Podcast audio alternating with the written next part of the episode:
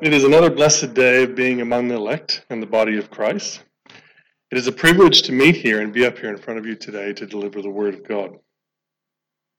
Before I dive in, permit me a moment to explain my heart regarding the message today.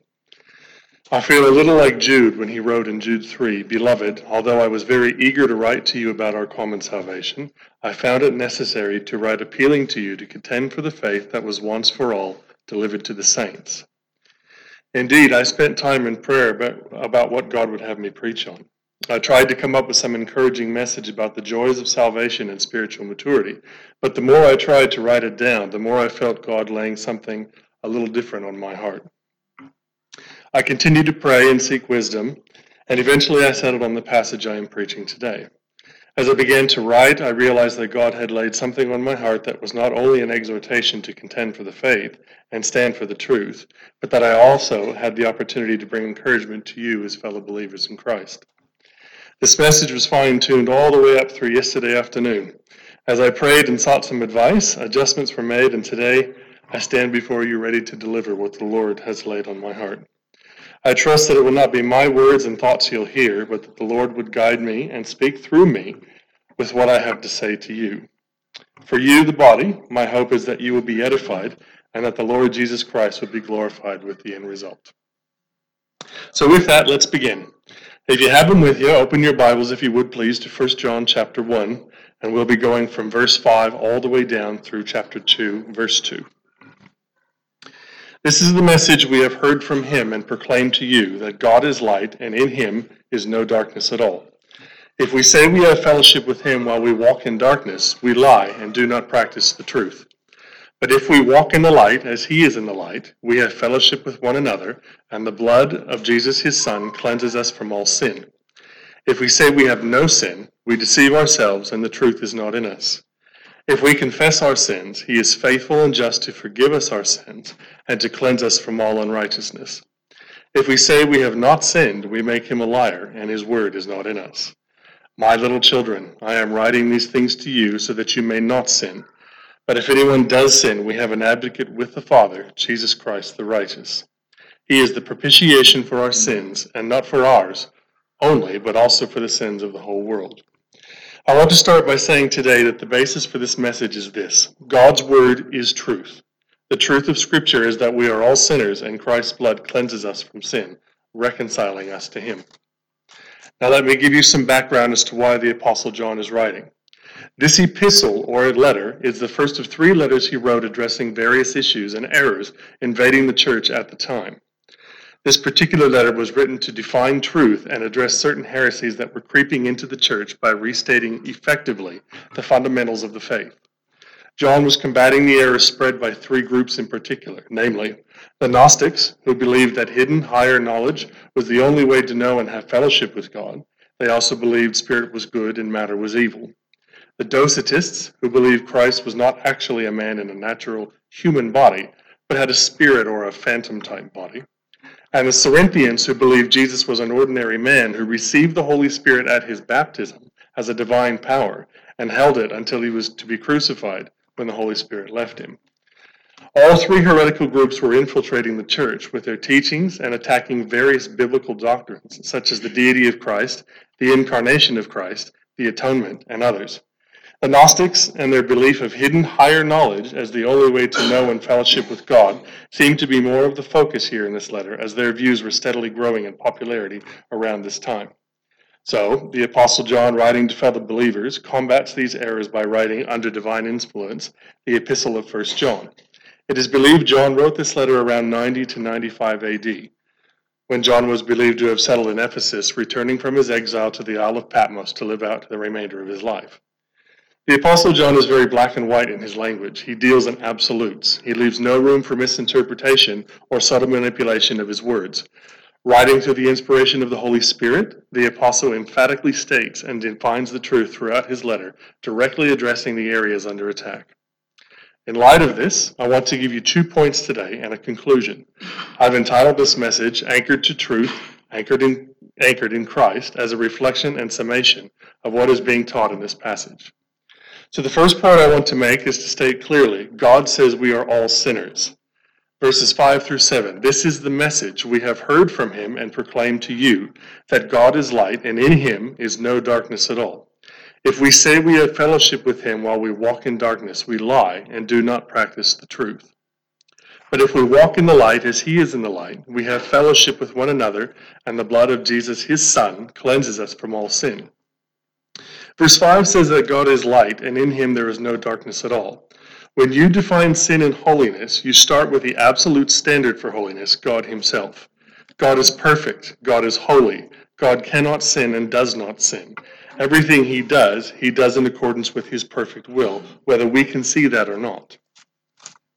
God is not bound by our thinking, our reasoning, by our time frames, our calendars, or anything like that. He is the source of light. He is all knowing, all powerful, and ever present, among many other qualities. He personifies light, which is holiness. By contrast, we are sinners. We live with a sinful nature. We are imperfect, stained, and unable to save or help ourselves in any way. We are bound by finite thinking and sinful, selfish desires. We cannot meet the standards God has set on our own merit. We are not good. We personify darkness, which is sin. You'll hear many Christians and non-Christians alike state they believe we are they are essentially a good person. But the Apostle Paul states emphatically in Romans 3 10 through 12, as it is written, None is righteous, no, not one. No one understands, no one seeks for God. All have turned aside together. They have become worthless. No one does good, not even one. And then throughout the chapter, he goes into great detail explaining all men deserve the wrath and judgment of God. He emphasizes that in later in chapter 3 verse 23 for all have sinned and fall short of the glory of god. Also writing under divine inspiration paul pens the unequivocal statement that god tells us we are sinners and we deserve his wrath and judgment. He leaves no doubt that there is no inherent good in any of us and that apart from christ we are hopelessly lost dead in our trespasses and sin. Church family this is essential God calls us to be ambassadors for Christ, sharing the good news of the gospel with everyone. But nowadays it has become increasingly more popular to dumb it down. We don't want to offend anyone, so we water down the truth to make it more palatable for sinners. But the Bible knows nothing of that sort of evangelism. It knows nothing of a watered down, all love, no wrath, take you as you are, fluffy gospel. We deserve judgment. We deserve to spend eternity apart from God in hell. But then the gospel message, the good news of Jesus Christ, shows there is a way to be saved. Quite possibly the most famous, oft quoted verse in the Bible comes again from the Apostle John through his Gospel of John in chapter 3, verse 16. The Lord Jesus himself, speaking with Nicodemus, tells him, For God so loved the world that he gave his only Son, that whoever believes in him should not perish, but have eternal life. That should make us rejoice in eternity past, God created a plan of salvation where He sent His one and only Son to die in our place, to pay a debt we had no way of paying, rising from the dead, conquering sin and death, and then returning to sit at the right hand of the Father. Not only that, Christ lived on earth as an example to us. The Gospels, Matthew, Mark, Luke, and John, together create a harmonious picture of the life of Christ. They give the account of his life, ministry, death, resurrection, and post resurrection appearances before culminating with the ascension after promising the Holy Spirit, the great comforter, and giving us the great commission. We are saved by the blood of Christ. We can believe what is written on the pages of the Bible because it is God's word given to us. The Bible is God's inspired word. It is inerrant and infallible inerrant, which means literally without error in its original copies, and infallible, which means unable to mislead or fail in accomplishing its divine intended purpose. The Bible, in its original autographs, is the inspired Word of God, directly from God, as written by the Holy Spirit through human authors. Paul tells Timothy in 2 Timothy 3 16 and 17, all scripture is breathed out by God and profitable for teaching, for reproof, for correction, and for training in righteousness, that the man of God may be complete, equipped for every good work. If the Bible is God's inspired, infallible, and errant word to us, then that means it is true. And John 17, 17 states it most plainly Sanctify them in truth. Your word is truth. If it is truth from God, we can trust it wholeheartedly. We can look to it for wisdom and guidance. We study it, we apply it, we meditate on it, and store it in our hearts that we might not sin against God. Psalm 119:11. So when the Bible, as God's word, tells us that we are sinners, then it is true. It cannot be denied. Further, even as Christians, this side of heaven, we still live with a sin nature. We still live, we still sin, and we must confess that sin to God. One of the marks of a true believer is a consistent, habitual recognition of, and confession of sin. Verse 6 of 1 John 1 says, If we say we have fellowship with him while we walk in darkness, we lie and do not practice the truth. If you don't recognize that you war against sin every day, that this side of heaven you are not perfect and you will fall short, you will sin, then you do not have a grasp on true saving faith. You cannot think you're basically a good person and then live a life contradicting the Word of God. You cannot have a foot in the church and a foot in the world. You cannot mix holy with unholy. You're either saved or you aren't. Further, your supposed good works do not make you a good person. Occasional church attendance doesn't mitigate the need for saving faith. Putting money in the collection at times doesn't mean you're all right in God's book. One has to begin to be drawn by God Himself, recognize that he or she is a sinner, utterly lost with no hope in themselves to be saved. Then, confess and repent your sins, surrendering your life to Christ as Lord and Savior, recognizing that He alone is the way, the truth, and the life, and that no one comes to the Father except through Him. You can only be saved by grace alone, through faith alone, in the person of Christ alone, for the glory of God alone. What a wonderful truth. God says we are all sinners, beloved, but He also provides a way of salvation. Jesus saves. We as Christians can see what is happening in the world today, how sin and evil pervade every facet of our society, and how the world is bowing under the weight of sin.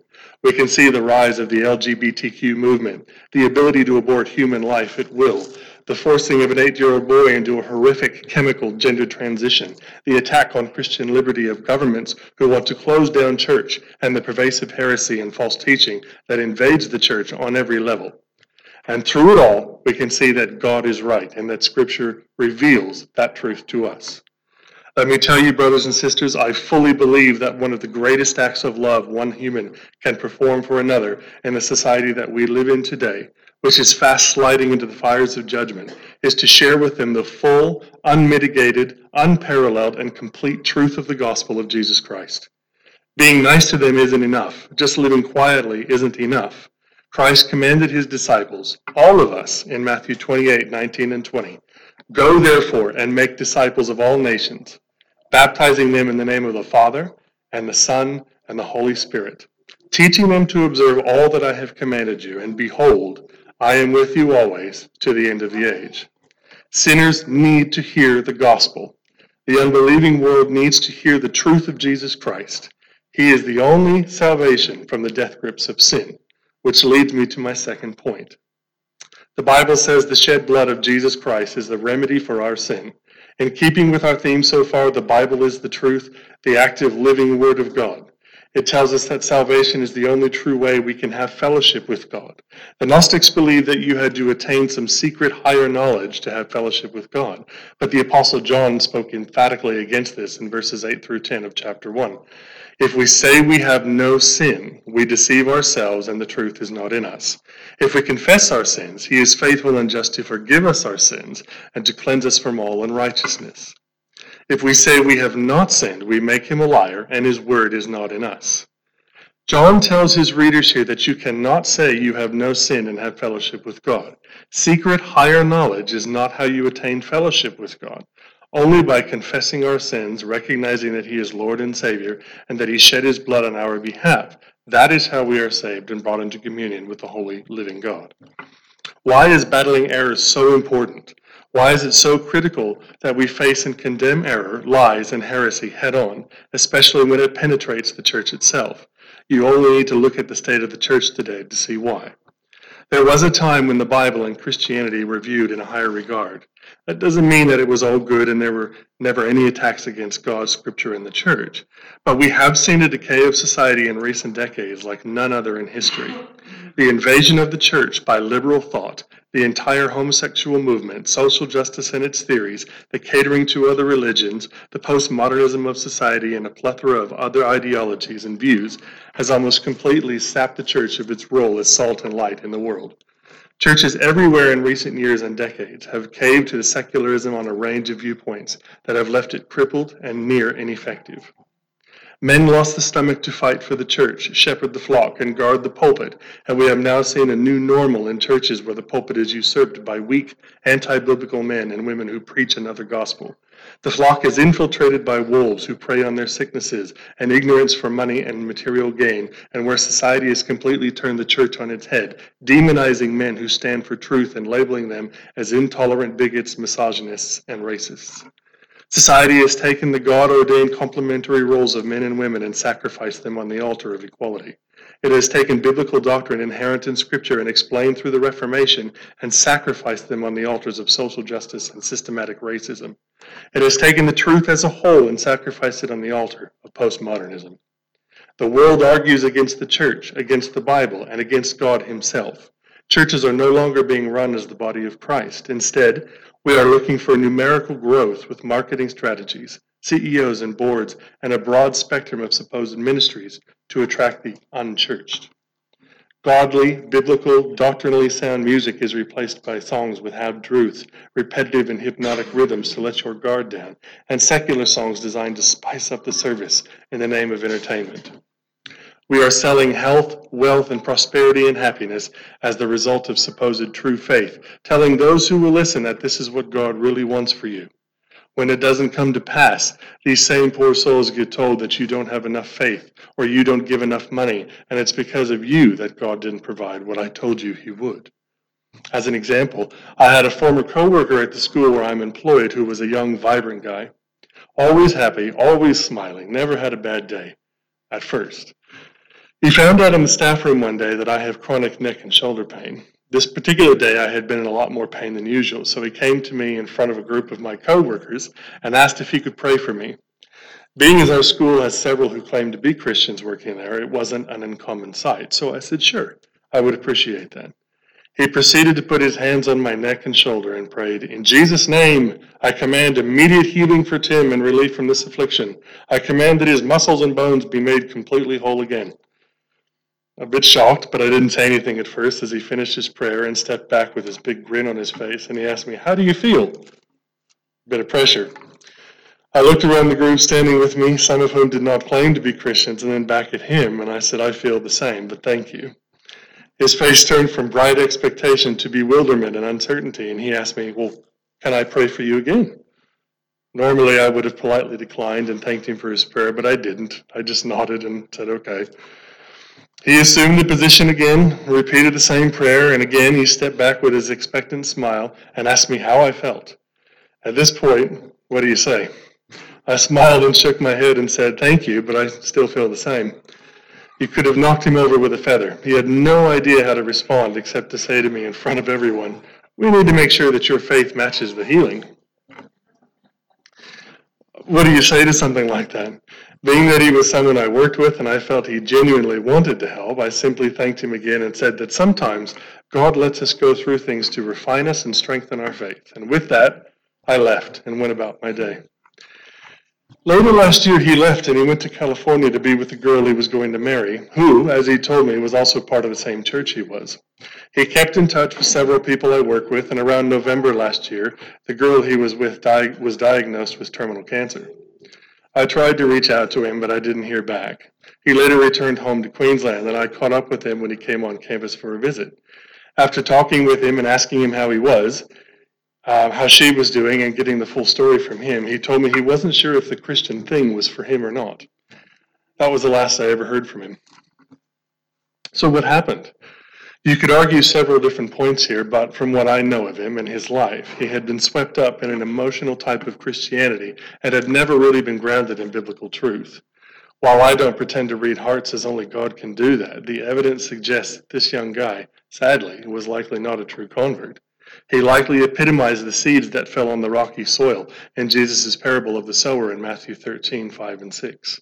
Which reads Other seeds fell on rocky ground where they did not have much soil, and immediately they sprang up, since they had no depth of soil. But when the sun rose, they were scorched, and since they had no root, they withered away.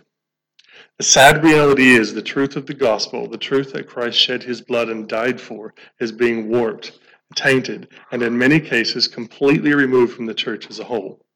Churches no longer uphold the truths of the faith. They now reflect the world and what it wants to see. A so called pastor of a particular megachurch in the U.S. had a full sized basketball court built in his sanctuary as he preached an entire series based not out of the Bible, but on the NCAA basketball tournament held in March every year in the States. He gave no examples from Scripture, but plenty of basketball illustrations peppered his talks each Sunday as the numbers of unconverted people filled his church building. This is just one of countless examples of a type of Christianity that does not reflect true saving faith. They are replete with errors and heresy that goes against everything the Bible teaches. This is not the type of Christianity that Jude exhorted his readers to contend for, or that Paul urged Timothy to guard in 1 Timothy 6. Sadly, we are living in an age where truth is no longer treasured, prayer is no longer practiced, and scripture is no longer sufficient. Instead, we have traded the truth of God for a lie, as Romans 1:25 says, and have begun worshiping ourselves over our creator. Christ shed his blood for the forgiveness of sins. What a glorious reality this is. We had no hand in this. Christ redeemed us and called us to himself through his completed work on the cross. That is reason enough to be joyful through every circumstance. That should make your heart glad and should lead you into worshiping our great God with rejoicing. That is also the truth that every Christian should reflect on when trials come our way. When times become difficult, James tells us in James 1 2 through 4 Count it all joy, my brothers, when you meet trials of various kinds. For you know that the testing of your faith produces steadfastness. And let steadfastness have its full effect, that you may be perfect and complete, lacking in nothing. No one loves hard times. There should be no perverse pleasure in pain and suffering. But with the reality that we are sinners saved by the grace of God through his Son, in those hard times we should be able to come before the Lord, look heavenward, and echo James's words, count it all joy. Satan will bring attacks in various different areas of our lives to undermine God and bring doubt. Dr. John MacArthur says of Satan's attacks Satan attacks us in several different ways. He attacks God's credibility. He attacks the Christian personally, making it hard to live the Christian life.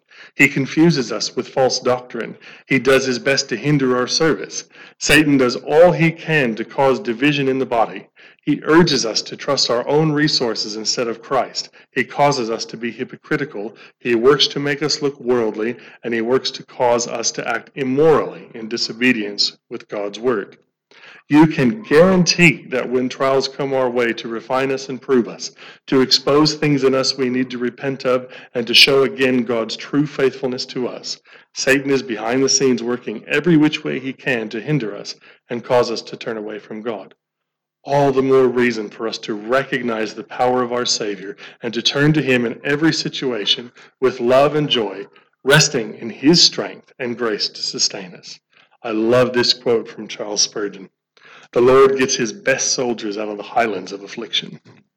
Suffering and trials are God's way of refining us and making us stronger in the faith. It may come at a cost, and it usually does, physically, mentally, and emotionally, even spiritually to a point. But God is faithful. And while he does not promise a life of health, wealth, and prosperity, as some may want you to believe, he does promise that he will never leave us or forsake us.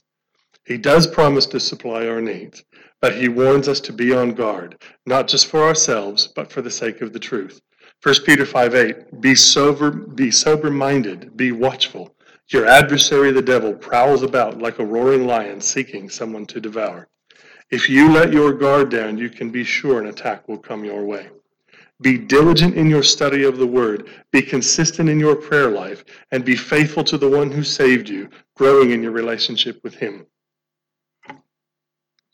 In conclusion, I want to ask you then, where do you stand with Christ? Look ahead to 1 John chapter 2 verses 1 and 2. My little children, I am writing these things to you so that you may not sin. But if anyone does sin, we have an advocate with the Father, Jesus Christ the righteous. He is the propitiation for our sins, and not for ours only, but also for the sins of the whole world. John explains himself here in a very succinct way. I am writing these things so that you may not sin. But if anyone does sin, we have an advocate with the Father, Jesus Christ. Beloved, you will sin. This side of heaven, we are not perfect, and though as believers we are being sanctified, we still do sin. What a joy and what a privilege to know that Christ is advocating for us on our behalf with the Father, that even though we still sin, we are forgiven in Christ. That doesn't mean you get to go out and do what you want and all is well because you're forgiven. On the contrary, one of the marks of true saving faith is a hatred of sin and our inherent sin nature. It is a reviling against the flesh that takes no joy in sins committed and that runs to Christ to confess sin and receive forgiveness. Living life like you're covered and you can do what you want because Jesus has your back is evidence of false conversion. The, nowhere in Scripture does God say that this is acceptable. Not only that, it is an offense to God and blasphemy against his holy name. There have been people all through history who have committed sin and atrocities in the name of Christ. It would be better for you if you live a life like that to not tell people you're a Christian. Don't, you're doing nothing more than defaming the name of Jesus Christ. Don't associate yourself with something you're not. It's people like that and reasons like that for which the world belittles and makes fun of Christians. Scores of televangelists, faith healers, so called prophets, charlatans, hucksters, and frauds have scorned the name of Christ and the Christian faith because they claim to be Christians and do all their supposed work for the cause of Christ. All it takes is a cursory search of Google and YouTube, and you will find thousands of examples of these people bringing reproach to the name of Christ. I have seen a particular megachurch in California whose so called prophets and apostles rebuked COVID 19 when it first happened, claimed victory over it, and said we would be released from it in Jesus' name. At least, at least two things are wrong with that, if not more. One, how come these apparent prophets and apostles never saw COVID coming in the first place? And two, it's nearly a year later and it's still a part of everyday life. They're not healing people from it. They've utterly failed to do anything about it. They've been exposed as false. They have defamed the name of Christ, and unless they repent of, of their sins and come to true saving faith in Christ, they will pay for it. Lastly, what does propitiation mean? In a single word, it means satisfaction, to satisfy. It's used a few times throughout the New Testament. What, propiti- what, propitiation means in the context of Christ is that Christ's death brought satisfaction for the sins of every person who would ever believe in him. We know Christ's death satisfied God's wrath because his wrath came to an end after which Jesus was fully restored in glory, according to Hebrews 1 3. As believers, our sins have been paid for by the shed blood of Christ and his finished work on the cross. Can I say this, though, to those of you who need to hear it? If you are outside of Christ, your sins are still held against you and you are not saved. You are not saved from the penalty of sin. You are not saved from an eternity apart from Him. This life is not about you. What happens in this life is not about making you happy or grabbing all that you can get. When you die, you take nothing with you. To paraphrase an old saying, there are no moving trucks in a funeral procession. When you die, that's it. There are no more chances. You will stand before God in judgment. You will recognize that He is God, that all philosophies, religions, opinions, and wisdom of this world were false, and that the Bible is true. You will bow before Him, and you will submit to the judgment He renders. You have no choice. Tomorrow may be too late, friend. Do not put it off to fulfill some inane desires you have. Do not wait to surrender your life to Christ. See his beauty, see his majesty, see that in him we have life and it is complete. We read it this morning. Confess your sins, and he is faithful and just to forgive your sins and cleanse you from all unrighteousness. He will cleanse all your sins, but you must confess and repent. Come speak to me. Come speak to Rob. Speak to one of the elders. Respond to the call that Christ is making on your life today. Whatever you do, please do not delay. I'll close with this. The church is missing some key ingredients. Above all, what is needed in the body of Christ today is a call to action to go back to true saving faith. We need faithful men to preach the word and shepherd the flock. We need to teach the body of Christ sound doctrine that is based in the word of God. We need to love one another because Christ first loved us. We must rejoice, church family, that Christ died to save us from our sins. He is the source of our joy. When you, as a Christian, grasp the reality of Christ's death on the cross, that he died to save us from an eternity separated from him, that he called you and brought you to himself, that he converted you, adopted you, justified you, is now sanctifying you so that one day you will stand before him in glory, free from sin, in a new glorified resurrection body, and hear those wonderful words, Well done, good and faithful servant, enter into the joy of your master. What a glorious, triumphant day that will be. To be with Christ in heaven, no pain, no suffering, no tears, no sin. I don't know about you, but I'm very tired of sin. I am weary of its effects, but we press on. Philippians 3:14. Press I press onward. Sorry, I press on toward the goal for the prize of the upward call of Christ in Christ Jesus. Where do you stand with Christ? One day, those who are in Christ will receive our crown of glory, and we will be with Christ when he returns and reigns. Let me leave this last quote from Spurgeon up on the screen. There are no crown wearers in heaven who were not cross bearers here below. I think he summed that up nicely. We await our time in heaven when we will be with Christ for eternity. I cannot wait to be with the Savior. Amen? Let's pray. Father, we thank you for this time today, for your word and for its power in our lives. We thank you for the truth we thank you that you raised up countless men and women throughout history who made a stand for truth, a stand for Christ. Thank you for the precious gift of salvation. May those who are in earshot of these words right now who don't know you, may they come to a saving knowledge of Jesus Christ as their Lord and Savior. You have called us to be salt and light. May we never rest while there are souls to be won for Christ. May we never let our guard down. May we persevere in truth, living out the commands you give us in Scripture proclaiming the gospel from right here in our home of Caboolture to the ends of the earth. Lord Jesus, you loved us, you saved us, and you are worthy of all glory, honor, and praise. This we give to you with all that we are. We look forward to our great hope where one day we will see you face to face. Even so, come quickly, Lord Jesus, in whose name we pray. Amen.